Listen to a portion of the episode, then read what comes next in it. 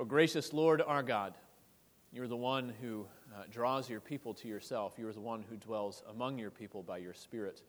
And you give us the promise that uh, there is coming a day when the dwelling of God will be with man, uh, when we will enter into uh, not a tabernacle built with hands, um, but uh, having now entered through the tabernacle uh, of Jesus Christ into a place and an inheritance prepared for us set aside where we will be in your presence, we will behold your glory, uh, where uh, it will not be veiled from us, uh, but we will uh, be purified and perfected, and in Christ uh, gaze upon your glory and upon your goodness.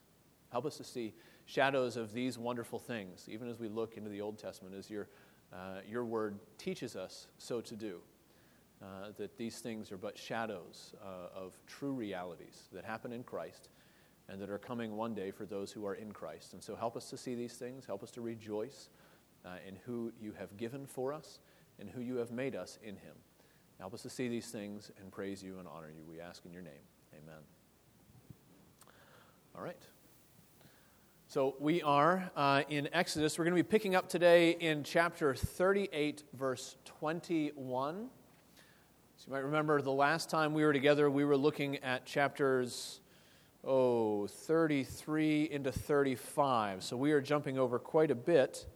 Uh, and we ended with this uh, sort of remember the, the trajectory. I know it's been a while. Um, but God has called his people to himself. He met with them at Sinai. He gave them the commandments of the law. And they said, Yes, yes, yes, all that the Lord has commanded, we will do.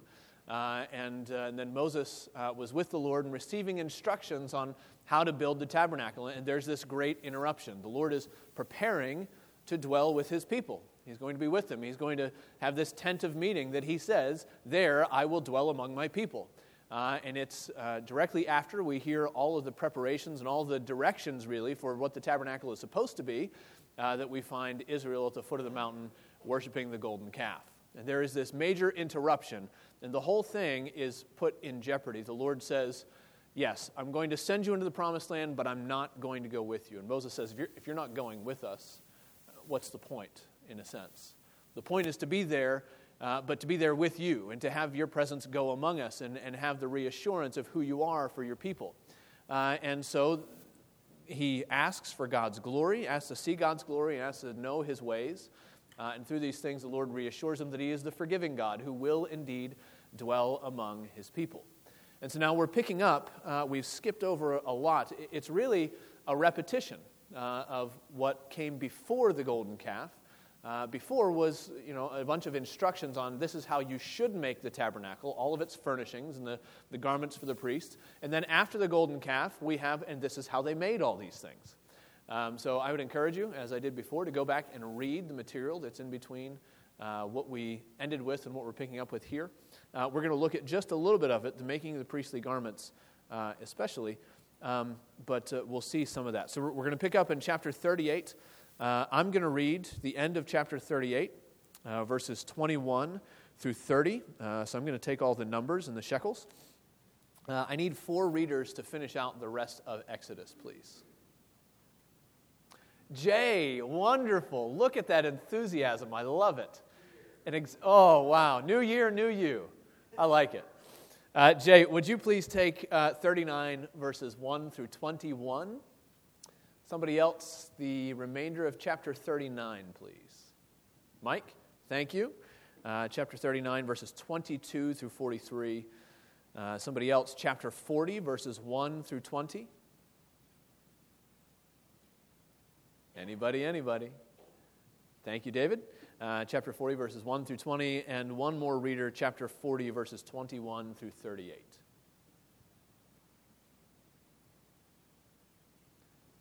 Thank you, Pat. Appreciate it.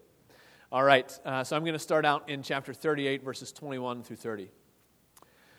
These are the records of the tabernacle, the tabernacle of the testimony, as they were recorded at the commandment of Moses, the responsibility of the Levites under the direction of Ithamar the son of Aaron the priest. Bezalel, the son of Uri, son of Hur, of the tribe of Judah, made all that the Lord commanded Moses. And with him was Aholiab, the son of Ahisamach, of the tribe of Dan, an engraver and designer, and embroiderer in blue and purple and scarlet yarns and fine twisted linen. All the gold that was used for the work and all the construction of the sanctuary, the gold for the offering, was 29 talents and 730 shekels by the shekel of the sanctuary. The silver from those of the congregation who were recorded was a 100 talents and 1,775 shekels by the shekel of the sanctuary. A bekah, a head, that is half a shekel by the shekel of the sanctuary, for everyone who is listed in the records from 20 years old and upward, for 603,550 men. The hundred talents of silver were for casting the bases of the sanctuary, and the bases of the veil, a hundred bases for the hundred talents, a talent a base. And of the 1775 shekels, he made hooks for the pillars, and overlaid their capitals, and made fillets for them.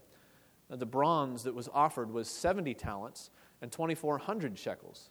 With it, he made the bases for the entrance of the tent of meeting, the bronze altar, and the bronze grating for it, and all the utensils of the altar the bases around the court, and the bases of the grate of the court, the gate of the court, all the pegs of the tabernacle, and all the pegs around the court.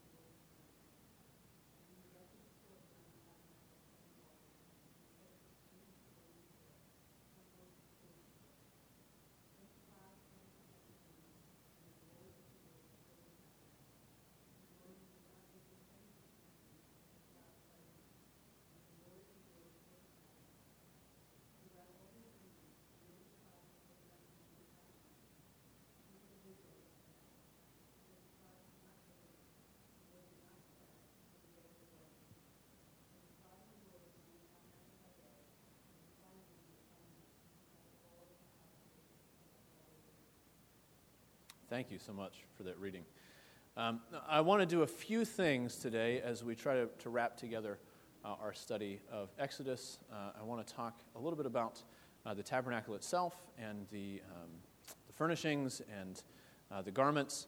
Um, I want to zero in on uh, this last portion, uh, the glory of the Lord, filling the tabernacle. And then I, I want to take just a couple minutes and, and sort of step back and ask you what are some of your big takeaways from having spent most of the fall together studying these things and, and now coming back to it uh, with a little bit of distance. Sometimes that's good. Uh, it just happened to work out in our schedule this way. Next week, um, Steve Barry is going to come and beginning in, uh, he's going to begin a new series uh, for the adult Sunday school class going through the book of Acts. Uh, so who knows how long that's going to take 28 chapters. Uh, he's probably going to bleed at least past this spring semester, maybe into the fall, or maybe next spring we'll take it back up. I'm not entirely sure. Um, but I, want to take now at, at the end, as we're, we're, thinking about these things, and just talk about some, some major takeaways. What does this all mean um, for us? But you saw, I think, even as we're, we're reading through these things um, and hearing some of your reading, I appreciate your enthusiasm. But even in the new year, uh, it's, let's be honest, it's hard to get excited about rings on the ephod and the, the sash. And the, I mean, there's so much detail uh, in these things. And because there's so much detail, generally you see people taking one of two approaches, right?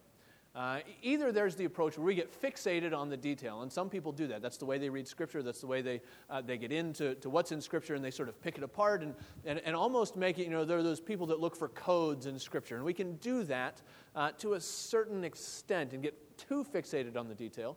Uh, the other is just to go right past it. In fact, if, if you have uh, most study Bibles, and they get to these sections um, in the New Testament, the ESV study Bible, which is a great study Bible, even does the same. Well, they say, well, look back there. Um, you know, and they'll point back to the original, but there aren't even all that many uh, notes concerning the, the first section on the tabernacle. And, and in fact, now when you get to the letter to the Hebrews, uh, he says, about these things, we, we can't go into detail now. Um, so, so we either uh, sort of get fixated on it or we just sort of uh, turn away from it. But, but there's a lot here for us to see. And I, I want to look at some of this. The, first question is we, we've got all this opulence in the tabernacle, right? I mean, there is gold, there is silver, there is bronze for the, uh, the less opulent things, there is finely twisted linen, there is scarlet and purple and blue cord, and there is you know, gold leaf woven into these things. Where does this band of uh, slaves, former slaves, get all of this stuff?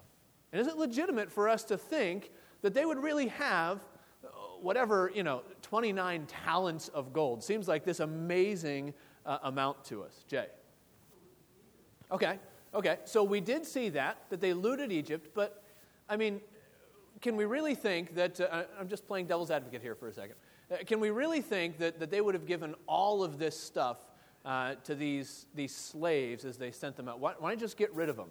Uh, we've had enough uh, of what they've done to our country, and so let's, let's get rid of them. Why would uh, the Egyptians send them with all of these things?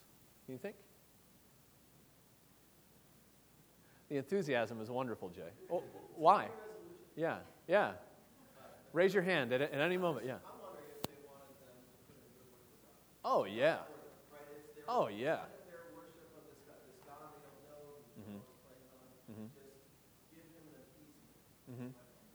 Yeah, I, I think that's a, a great uh, way to look at it. In fact, we see the same thing uh, in uh, further on in the Old Testament, where uh, you've got the Ark of the Covenant that is uh, captured by the Philistines. And then there are all these plagues that break out among the Philistines, and these tumors and the mice and all these things. And so, what do they do? In the end, uh, you know, to ruin the story for you, you can go back and read it. But, but they take the ark and they send it back, and they put a whole bunch of gold in the cart with the ark. It's sort of to appease this God. And so here you've got this, this very rich nation, Egypt, right?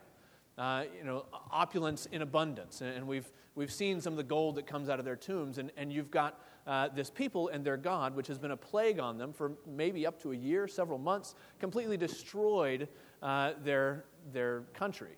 Uh, and they want to get rid of them. And so what do you do? Well, you, you send them away and you also appease their God. Um, I, found this fascinating. Maybe you will as well. Um, just a, a, little bit of, um, of math. I, I'm, I'm no great mathematician, but if you take the figures that were given here and some of the footnotes, Um, it says, now just with the gold, it says there were 29 talents and 730 shekels. Now, a talent, uh, it tells us, uh, is there the, um, what is it, about 35 pounds? I think there's a 75? Okay. So if you work that out, um, that ends up being 2,175 pounds of gold. I'm sorry, 2192 and a half with the shekels. Uh, now, um, at the current or, or somewhat current exchange rate of 1226 per ounce, uh, if you're, you're quick with your math there, that works out to be um, about $2,688,005. Now, when we put it in those terms, it doesn't really sound like all that much. Considering the fact that, uh, that uh, what was it, in April of 2016, Wikipedia reports that the Fort Knox holdings for our country uh, of gold, uh, 4,582 metric tons. That is about $180 billion in bullion, uh, not counting all the, the other little things. And here you've got 608,000 men and their families. You've got about $2 million worth of gold. It's really not that much. And so, but people say, whoa, whoa, whoa, this, this couldn't actually happen, and all these other things. Is it 41? I told you I'm not a great mathematician. That's, that's still, I mean, comparatively to, to what our nation has, and granted, our nation is much larger, much more established, uh, but coming out of, out of Egypt with all their opulence, I mean, that's, that's not that much when, when you really consider it. And there's, there's all this silver and all these other things. Um, so, you know, take it with a grain of salt in, in a sense. Uh, but we do have all this opulence. So, so, why all the opulence? Why all the beauty? I mean, here we are, uh, not, to, uh, not to poke at uh, raw nerves, maybe, but here we are in a very bland, uh, sort of uh, public meeting space. And, and, this is fine for our worship. And we don't feel a need to erect any kind of gold altar. And, and uh, I, I don't wear any kind of special clothing other than I put a suit jacket on on Sunday. I, I don't you know, wear my, my gold turban and all these other things. What's, what's going on? Why such opulence in the worship? Why would they even be concerned about these things? What is it meant to show to them or to the Lord or, or in either direction? And why, why then, but maybe not now? Why do we not? I think that's maybe the, the, the crux of the issue. Why was it so opulent then and such a focus on, on those things then and not a focus now? Okay, so God commanded it. Uh, yes, and we're going to get to that. In fact, I, I think you probably saw the refrain as we went through there, didn't you? As the Lord God commanded Moses, so they did. And it shows up over and over and over again. And, it is showing us, yes, they're, they're doing exactly what the Lord commanded. But, but why? Why command all of these things? Why not say, you know, folks, it's really best if you, if you worship me in simplicity and in spirit and in truth? You don't need all these trappings.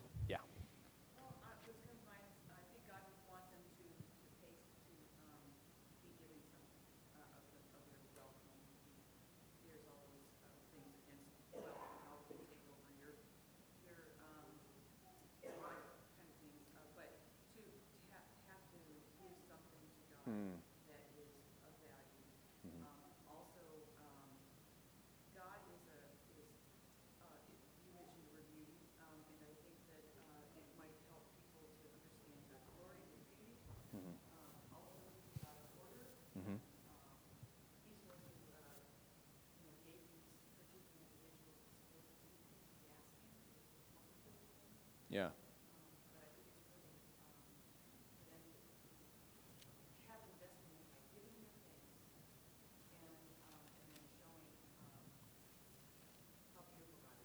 Yes, yes. And, and, in fact, we skipped over it. This is not one of the chapters we read, uh, so I don't want this to be a trick question, but it says very clearly in chapter 28, verse 2, talking about the priest's garments, that one of the purposes here was beauty. It says, You shall speak, um, where is it? And you shall make holy garments for Aaron your brother for glory and for beauty. That there is a role of beauty in the worship of the people. And I think you're right. It's supposed to, to grab their attention, in a sense. Uh, now, now, what we see, if you, if you go through and you look uh, at what was really uh, the kinds of figures that were made, and angels and celestial beings, and, and the colors. It's supposed to give sort of a sense of God's celestial throne room, if you will. Uh, it's heavenly imagery, and, and, it's angels, and it's cherubim and seraphim, and all, and all these things. And it's supposed to, to grab the people and, and show them a bit of, of God's glory. Uh, that, that God is uh, not a God of confusion, we find in, in Corinthians, but, but a God of order, and, and there's beauty in order. I, I heard uh, some of you men talking about um, Fibonacci sequences and, and things like that, and, and mathematics, and, and, and there's a certain beauty in those things, and God has given us those things too. There's also a human psychological connection between truth and beauty. Okay. Which is why if you look at the media when they're trying to sell you something that's blatantly mm. they will always put beautiful pictures yeah. along with it. Yeah. And the reason for that is because we have a connection between truth and beauty. Yep. We see beauty and we assume that there's truth with it. Mm-hmm. Yeah, and, and, so it, it conveys uh, some truth, and, and, it, and in this sense, it's not selling them something false, but selling them something true. Here is a picture of the beauty of the God that has made these things. You know, here, here is a picture of his glory. That's what it says. You shall make these things for Aaron, for his sons, for glory and for beauty. There's something here that's, that's meant to, uh, to mirror who God is to the people. They're supposed to be struck by his presence when they, when they enter worship. Bill. Yeah, I think that you take things that are valuable to the people, mm-hmm. and then you say, this is nothing compared with the worship of mm. God. Mm yeah. and valuable yes. thing. Yeah, and, and it's, it's helps us to reevaluate things and to put things in their proper perspective. That, that if this is the God who commands these things to, to go according to these ways. Now, we, we can take this in all manner of uh, other directions. You know, so the, one of the other questions I asked was, well, why not now? Right? And you have uh, a very distinct break in the Protestant Reformation coming out of the Middle Ages where there was lots of opulence and lots of gold and the Sistine Chapel and beautiful things and paintings and, and just, oh, it was everywhere. And then the reformers all of a sudden saying, nope, get rid of it. Let's meet with plain walls. Let's, let's sit in, in, you know. It's the new covenant. Okay. Mm-hmm. Yes, yes. And, and, in fact, we see that, uh, we looked at that um, in, uh, in 1 Corinthians, or was it 2 Corinthians? 2 Corinthians 5.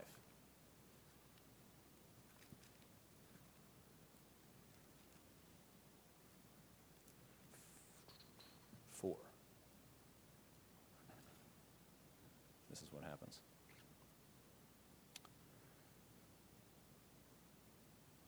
So, uh, 2 Corinthians, sorry, chapter 3. Since we have a hope, we are very bold. We're not like Moses, who would put a veil over his face so the Israelites might not gaze at the outcome of what was being brought to an end. There's something even in the glory and in the beauty of these things that they saw then that was being brought to an end. For their minds were hardened, and to this day, when they read the Old Covenant, the same veil remains unlifted, because only through Christ is it taken away. Yes, to this day, whenever Moses is read, a veil lies over their hearts. But when one turns to the Lord, the veil is removed. Now, the Lord is the Spirit. Where the Spirit of the Lord is, there is freedom. And we all, with unveiled face, beholding the glory of the Lord, are being transformed into the same image from one degree of glory to another. For this comes from the Lord who is the Spirit. And we read in, in the letter to the Hebrews, and we're not going to look there now, but it talks about all of these things and the beauty and the glory, and it's a shadow of the things to come because there's this new covenant, this internal covenant, where the Lord is writing the beauty of Christ, the glory of Christ, on the hearts of his people. That's what it says uh, in 2 Corinthians.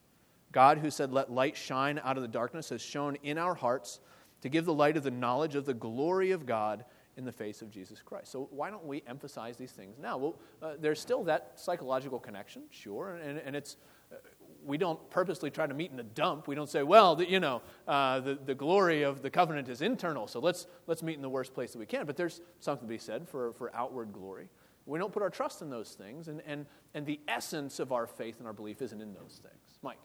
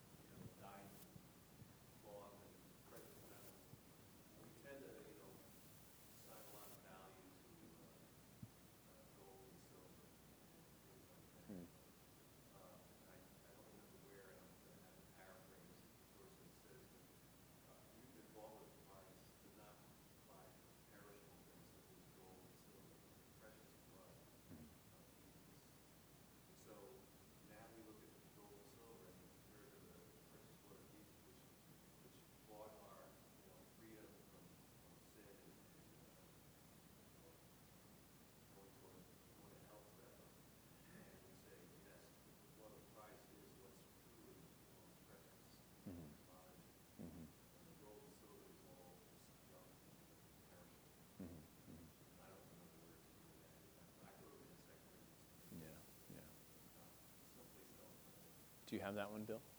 Well, for God's temple is holy, and you are that temple Sure. to me. then. Yeah. Yeah, and then, and then it speaks too in the New Testament about, uh, you know, it says, women, don't adorn yourselves uh, with gold and jewels and braided hair, but with, with what is fitting for godliness uh, and, and a, a firm temperament. And, and uh, you know, all these things that go along with, you know, adorning uh, ourselves with, with godliness, with an inward beauty rather than an outward beauty.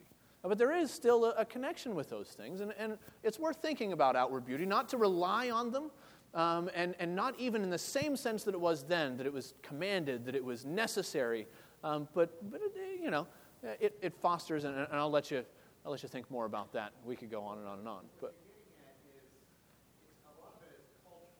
right. Because if you look at a lot of the Eastern Orthodox churches and Roman Catholic churches across Europe, those are magnificent. Yeah. I mean, those are arguably more beautiful than the temple was that Solomon built. Mhm. And those were built under the new covenant. Mhm. Okay, so the culture that adopted, particularly with the Puritans when they came here, it was a much more austere culture and they viewed God in a much more austere way. And their church buildings reflected that, and that's what has grown out of the, that's what the American church has Mhm. grown out of. Mhm. So we don't quite have that same cultural connection to building grand edifices for our church buildings. Sure. Becky, you were going to say something. Could it be that it was um, more cultural phenomenon at the time for God to express himself through such places? Um, and because, I mean, we saw the Israelites uh, craving something physical to express to God they were that led them, especially um, the golden calf. And I mean, was it, was it a um, mercy of God or something that the Israelites didn't know Israel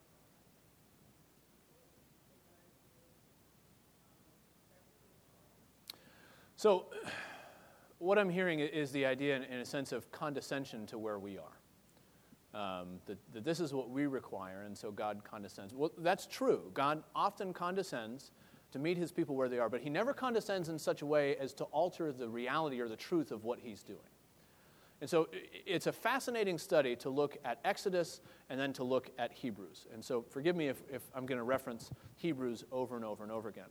Um, but Hebrews, you know, it, it deals with, when you go through that study, what you see in that letter is this temptation of Christians to go back to Judaism.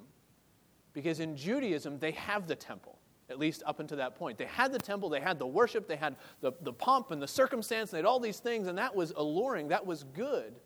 Uh, and at no point does the writer say, no, no, no, no, no, this, that's all a sham. No, it says this is true insofar as it points to something that was coming. And so he does condescend. He does have this physical presence, but the reality of it is that he's pointing to a, a, a real presence of Christ who is coming, who is now in a real presence uh, before the Lord, who was our true high priest. And we're going to switch here and talk, oh my, we're going to switch here and talk about the high priest a little bit. Um, but, but that's the reality. And yes, he does condescend, but he, he does so in a way to, to point us uh, to greater things. And so we need to, we need to see the other half of that. Kathy, we're going to add something really quick. Yeah. Yes. Yeah, yeah. And, and this idea of the high priest. So, one of the things you'll notice, and, and I'll sort of cut to the chase because, uh, as usual, we're running past time that I wanted to be running past. Um, in a lot of the things that you see in the tabernacle, there are things that are beautiful um, for a purpose, right? So you've got the, the altar, uh, you've got the lampstands, you've got the bread of presence, and they all serve a purpose. You, have got these dishes, and you've got, it talks about uh, bases to put the tent poles in, and all these other, and they serve a purpose. But there is almost, uh, there's at least as much detail uh, in the garments for the priest uh, as there are in, in any other aspect uh, in constructing the tabernacle. And a lot of the things that, that we see on the priest don't serve a physical purpose, not like a base that holds up a tent pole. Not like a dish that holds something in it or a candle stand that holds a candle. It, it serves uh, a different purpose. And so we see, uh, in a sense, more detail. What you really need to see, what, what we're drawn into, is this picture of, of mediation and of the Lord who meets his people uh, in the tabernacle. The glory of the tabernacle uh, itself is meant to be a picture of God's holy throne room. The glory of the priest is the representation of the one who goes into that throne room. He's one chosen from among men. And it's this mediation. So there's a, a bit of the glory of the Lord, but he's also very humanly. I mean, it goes through and it talks about undergarments. We talked about that before. You don't get much more human than undergarments. Uh, and, and it's not, in a sense, trying to be, uh, you know, uh, rash or, or impolite, uh, but we get this sense that, that there is this one who stands in the middle, who stands in the gap. Um, I want to read for you because it's, it's, I think it's too good to let go. Um, there was a, a poem written by George Herbert, who was a uh, medieval priest uh, late in the Middle Ages. Um, and uh, here's what he writes. So he was, he was himself a priest, um, and he writes comparing the way he ministered uh, to the way the original Aaron ministered. And you'll, you'll hear some elements of what we saw on Aaron, but also the way he can minister in any kind of truth. This is what he says Holiness on the head, light and perfections on the breast, harmonious bells below, raising the dead to lead them unto life and rest. Thus are true Aaron's dressed. And you saw there the, uh, the description of the priest and holiness on the head and, uh, and bells below. And he says, profaneness in my head, defects and darkness in my breast, a noise of passions ringing me for dead, unto a place where there is no rest. Poor priest, thus I am dressed. Only another head I have, another heart and breast another music, making alive, not dead, without whom I could have no rest. In him I am well dressed. Christ, my only head, my alone only heart and breast, my only music, striking me, even dead, that to the old man I may rest, and be in him new dressed. So holy in my head, perfect and light in my dear breast, my doctrine tuned by Christ, who is not dead, but lives in me while I do rest. Come, people, Aaron's dressed. So here's this priest approaching the people, and he's saying, What do I do? What, you know, I, am not dressed like Aaron of old. There, there's no significance in the things that I bear. And in fact, when you compare me to these things, I am dead uh, and I am profane. But there's another one who covers me. Uh, and I think that's just a, a beautiful picturesque way of putting it. And you can look in the New Testament, you can see, uh, you know, Christ. We, we looked a couple weeks ago in that picture in, um, in Revelation chapter 1, the Son of Man, and he shows up in a long linen robe and a gold ephod. And, and we think of the, uh, the opulence and the splendor and, and the gold um, filigree and, and things woven into the, you know, just the whole thing. It's meant to grab us and, and to show us something of the beauty of Christ, something of the glory of God. Now, uh, let, us jump uh, all the way there to the end uh, we've got this, uh, this element. I'm sorry, one more thing. Brian mentioned that we see this refrain as the Lord commanded Moses. Anybody else notice that as we went through? In case you were counting, it shows up seven times in chapter 38. It shows up seven times in chapter 39. Uh, seven, as you know, is the biblical number of perfection. And so there's this double perfection. And it hasn't happened, it, it hasn't shown up in all the other chapters, when we've been going through, the ones that we skipped, uh, where the people made uh, the tent and they made the poles and they made the ark, and made, it didn't show up there, but it shows up here as the Lord commanded Moses. At least it doesn't show up in the same prevalency. Uh, but we see this in two chapters. Uh, what is the point there? What, is, what are we supposed to see uh, in this as the Lord commanded Moses? In fact, we see it most clearly in the end of chapter 39 chapter 39, verse 42. It's almost this back and forth. According to all the Lord had commanded Moses, so the people of Israel had done all the work. And Moses saw the work, and behold, they had done it, as the Lord had commanded. So they had done it. And then Moses blessed them. So, what are we supposed to get here by, by this? And it's shown up several times, and now sort of a focus in the end of chapter 39. What's the significance of this repeated refrain?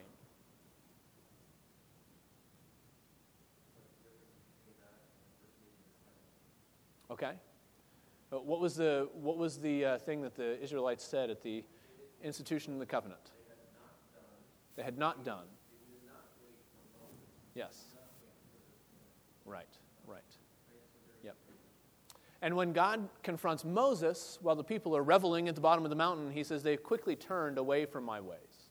They've not done what I commanded them. When in chapter 24, the institution of the covenant, they said, All the Lord has commanded, we will do. Uh, no, no, no, no. Uh, but we get to the end and, and we see there's this, there's this jockey. So are we supposed to see uh, the faithfulness of the people? Are we supposed to see the faithfulness of their Lord? Which is it? Or is it some of both?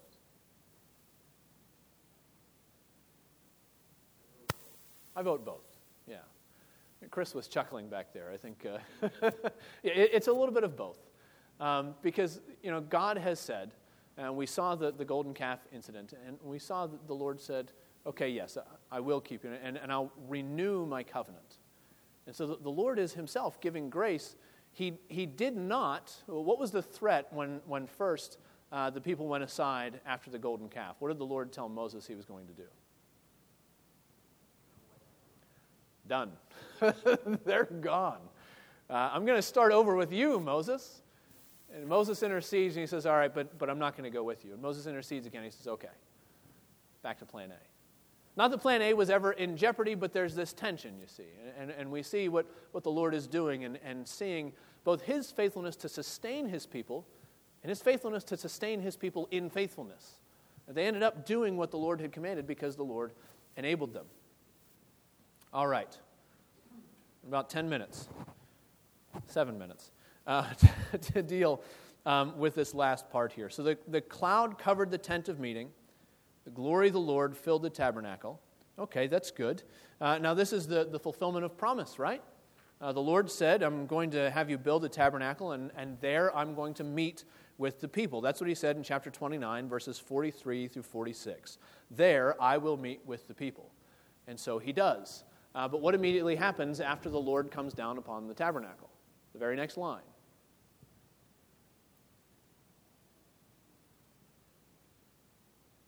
Is anybody able to meet with him there? Not even Moses. Here at the tent of meeting, the people can't meet. It's even more intense than uh, when Moses was able to come up uh, onto Mount Sinai. It's more intense than the tent of meeting that happened outside the camp while they were waiting to uh, establish all these things. And the glory so fills the tabernacle that Moses himself can't come in. Why is that there? Why even? Uh, because it's almost a repetition, you see. The, look at verses 34 and 35. The cloud covered the tent of meeting, the glory of the Lord filled the tabernacle. Moses is not able to enter the tent of meeting because the cloud settled on it and the glory of the Lord filled the tabernacle. It's repeating uh, verse 34, but in context, it's also adding, but also Moses couldn't go in. It's drawing attention to the fact that Moses couldn't enter. So, why is it drawing attention to the fact that Moses couldn't go in?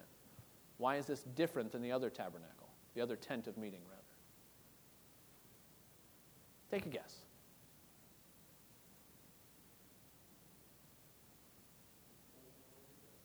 Okay? His full glory was there? Yeah? I think that's right. Any other guesses? We don't have a definitive answer, by the way. We're, we're not playing uh, guess what the pastor is thinking.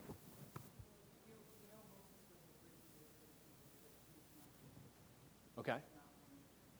Okay. I think that's right. I think that's right. Um, hold on there, Jay. Um, so Ronnie says that, that he is a great leader, uh, but he is not God, and, and this is the domain now of, of God himself. Now, is this, uh, sort of to, to put in perspective, is this the continuing um, state of the tabernacle as they go throughout the wilderness? Will Moses ever be able to get back into the tabernacle? Well, sure. And the priests will be able to go back into the tabernacle. So this is, a, this is sort of a one time event. This is just the beginning that it, it's filled so much with the glory of the Lord uh, that even Moses can't go in. And so we've got, uh, you know, that, uh, that Moses is not divine, so we can't be there. Um, Jay, you were going to add something else?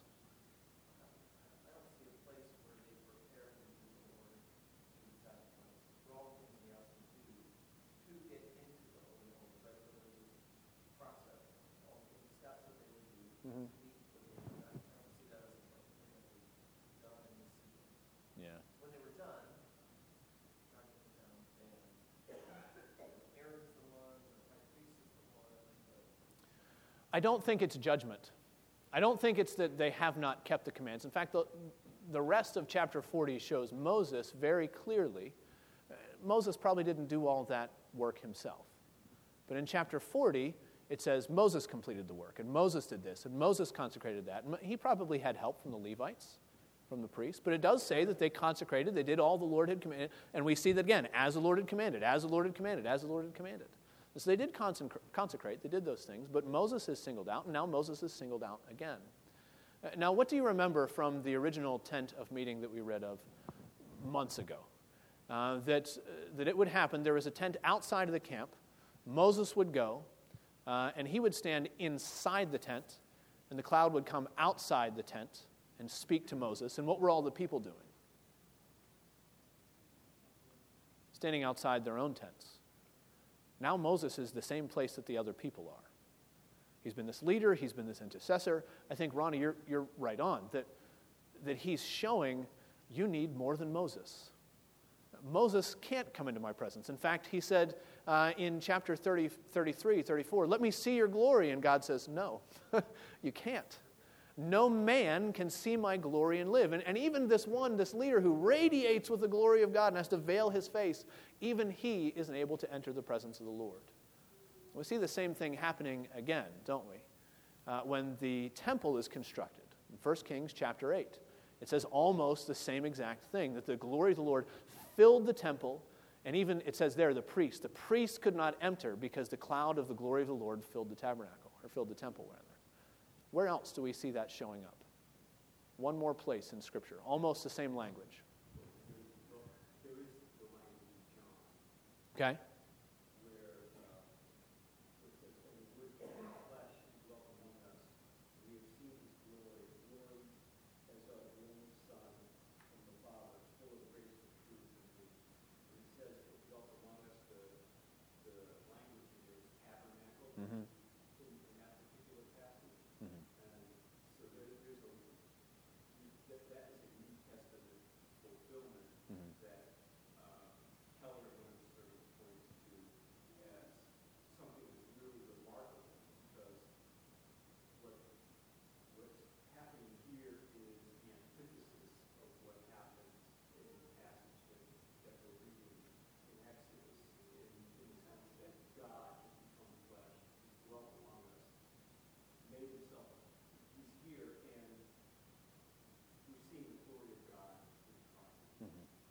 Yes, absolutely. So John picks up that language. He dwelt among us, he tabernacled among us. In fact, John's the only one in the New Testament who uses that kind of language. He uses it again in the book of Revelation, uh, where he, uh, he talks at one point, and I believe it's in chapter 15, um, he talks about, uh, and let's not get sidetracked with millennial views, uh, but he talks about, again, uh, now in a spiritual sense, the glory cloud of the Lord filling this tabernacle in the heavens where even those who were drawn to him, you know, nobody else can come in. The angels can't come into his presence. The, the people who were, uh, I think it talks about those who were beheaded for their witness and clothed in robes of white. They can't come into God's presence. And it has the same kind of language. But then the culmination, right, in, in chapter 20, where now it says, the dwelling of God is with man. And it's a full dwelling. And it's one that we're able to come into. And it's one that we're not barred from, and we're able to enter because there is one, and you, so you sort of trace the steps, right? It happens in Exodus, it happens with the temple, and then it doesn't happen. Uh, it's a glaring omission, I think, purposefully, uh, when the second temple is built after the return of the exiles, uh, that the glory of the Lord does not come and reside. It, it doesn't tell us anywhere. And the glory of the Lord doesn't dwell among God's people until Christ himself comes. And then he says, I'm going to a place where my Father is. And, and if I go, I'm going to come back and I'm going to take you to where I am. And you're not going to be left out. You're, you're not going to be left in the darkness, but because of Christ and because of his intercession, because he's the perfect priest who, uh, who raises the dead in, in the sense that we heard from, from George Herbert. He brings his people into God's dwelling, and it's, it sort of comes full circle that it's this picture that we see in the Old Testament that's culminated in the New and that we look forward to. What are we looking forward to? We're looking forward to a place and a time when we will dwell with the Lord. We'll behold his glory face to face. Not unveiled, or not veiled rather, uh, but unveiled through the, the ministry of Christ. Now, um, I wanted to end with big takeaways. So if anybody's got, if anybody's got them, um, what do you come away from, from Exodus with? We spent the fall looking at these things. You say, wow, I've never seen this about the Lord, or this is what really grabbed me, or, or what are some things that, that you're coming away from Exodus with, uh, with fresh eyes to see? Ronnie. Um, just as the Jewish people were told to um, uh, speak about what God has done in Exodus, the, the great um, so to remind ourselves too, all the time, because uh, when we pray, we pray to God, and we don't see those miraculous things that are happening. But He is the same powerful, um, loving God that was way back then. And I was uh, pondering that the other day for them too. How we ask God, you know, please do this too. Or, um, uh, help us, uh, watch the children, let the go of faith, you know, whatever. And so, um, God is a God who can, who can change, um, anything at any time, if he desires. Um, but he's, it, it was just, it's just a huge example of, of the things that God did in that, that we heard from God obviously, of who he is, he's so much greater, but that gave us, gives us a lot to think about, and to be able to picture how, how great he is. Thank you, yeah. So, talking about God and realizing His greatness and His faithfulness and His goodness and making that a part of our, our daily lives. Jay, you wanted to say something before I so rudely interrupted you. Um, is that you know, up, in, up until this time, God was the God of Abraham, Isaac, and Jacob. Mhm. Now he's this is the defining moment. He's being known throughout the centuries. and Mm. He is this God who's done. Mm. There's so many miraculous things that just within this action that define who he is, who describes his nature, reveals his words. Right before he wasn't known to all these things. Now it's more known who God is. to us. And, and we saw that in chapter 3. Um, you know, I made myself known as the God of Abraham, Isaac, and Jacob, but by my covenant name, Yahweh, I did not make myself known. But now I am. Now you know who I am. And so it's not a light thing to, to see God as he reveals himself. And to realize that, that God can reveal himself truly to it, not perfectly because our minds are finite and, and he is infinite. But he does reveal himself truly, and we can actually know something about him by the way that he reveals himself. And that, that should blow our minds. Yeah. Yeah. Any other big takeaways? All right. I'm going to end with a quote uh, that I found in, in one of the commentaries I've been using the whole way through.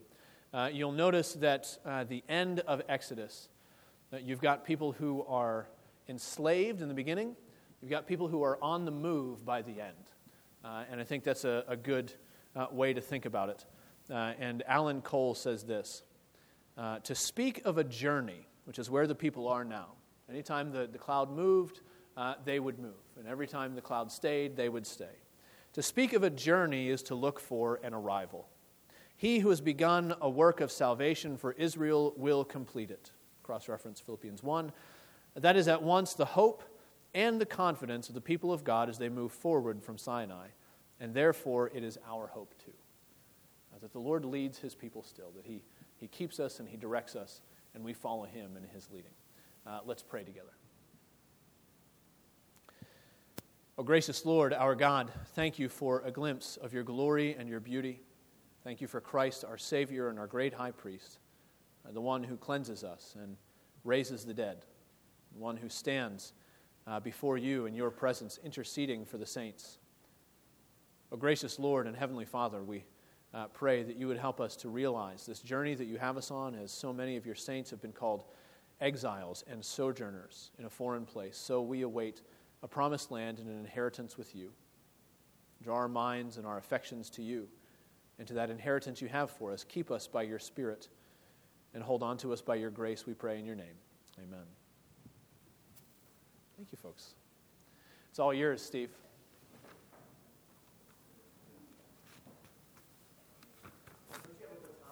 No, I don't. Nope. we need a we need a baton. You're the treasurer. I think you I think you've got the capabilities.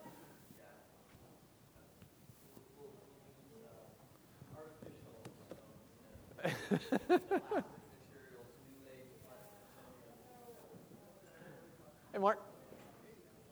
I should turn this thing off.